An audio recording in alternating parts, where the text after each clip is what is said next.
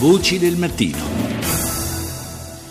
Do il buongiorno al nostro ospite che è il sottosegretario agli affari esteri Mario Giro. Buongiorno. Buongiorno.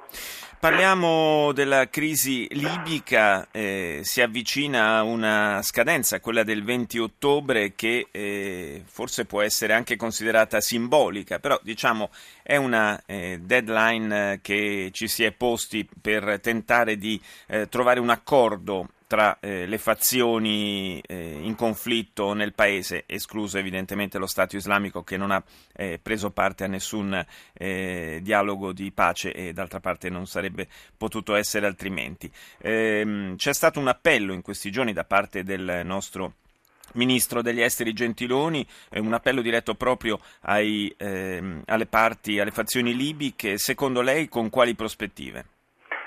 Il 20 ottobre innanzitutto non è una data simbolica, è, una, è la, la, data di scadenza della legislatura del Parlamento di Tobruk. Quindi noi abbiamo, come si sa, due parlamenti e due governi, uno riconosciuto e uno non riconosciuto. Io la, la interrompo solo un istante, l'ho definita simbolica solo per un motivo, eh, perché comunque eh, in una situazione come questa si trascina da troppo tempo, era comunque utile trovare un, un appiglio, no? una, una, data eh, intorno alla quale cercare di far coagulare gli sforzi di pace e questa è simbolica da questo punto di vista. Insomma. Diciamo che c'è una scadenza del Parlamento che si sa da molto tempo e è un modo anche per fare pressione sulle parti. Infatti. Direi che a New York, durante l'Assemblea generale delle Nazioni Unite, abbiamo messo, la comunità internazionale ha messo bene in evidenza che siamo all'ultimo miglio, nel senso che siamo alle battute finali di una proposta negoziata da molti mesi e a questo punto, come ha detto il Ministro Gentiloni, dobbiamo dare una stretta al negoziato, in qualche modo abbiamo posto alle parti, la comunità internazionale ha posto alle parti eh, la deadline, cioè eh, dovete accettare l'accordo che avete voi negoziato, che non è stato certo imposto, che avete voi negoziato da tanti mesi e a questo punto in qualche modo chi ci sta ci sta.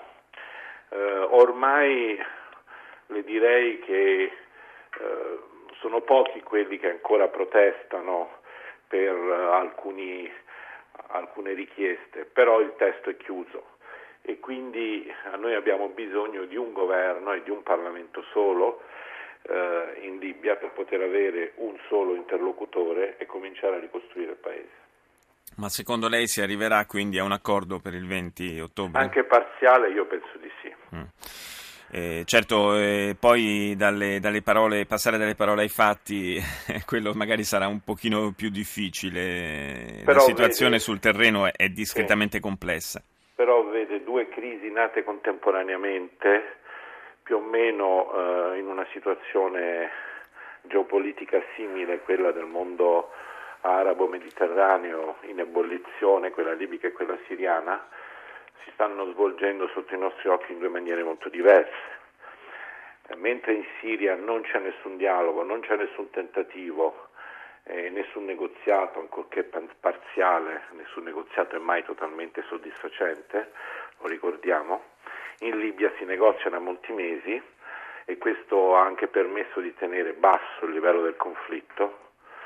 E devo dire che l'azione, perché molto spesso ci si chiede che si è fatto in questi mesi, beh, che cosa ha fatto in particolare l'Italia, beh, essendo la Libia come la Siria eh, in una situazione caotica e avendo le varie parti i loro padrini politici esterni, quello che l'Italia ha fatto in questi mesi è stato un indefesso dialogo, ricordo tutti i viaggi del ministro Gentiloni, del, del Premier Renzi, in vari paesi dell'area che sostengono le varie fazioni, un, un indefesso dialogo per tenere basso il livello del conflitto. Infatti in Libia c'è la guerra, ma non è una guerra così distruttiva come quella siriana da cui si scappa perché non si può più vivere, mentre in Libia ancora si sopravvive.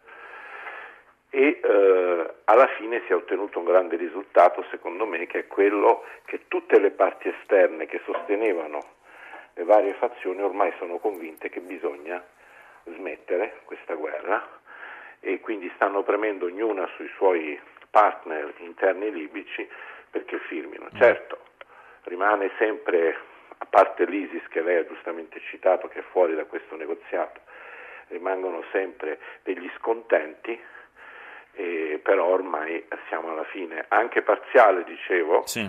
come accordo, certo sarebbe meglio un accordo di tutti, eh, il campo di Tripoli è diviso, molti di Tripoli vorrebbero ormai l'accordo, alcuni no, vedremo questi alcuni cosa faranno. Certo.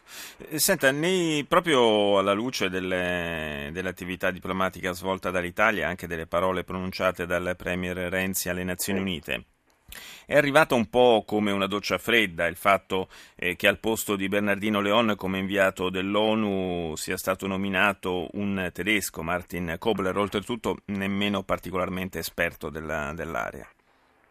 Guardi, è tradizione delle Nazioni Unite non nominare mai eh, un inviato fa, la cui nazionalità è quella di un'ex potenza coloniale.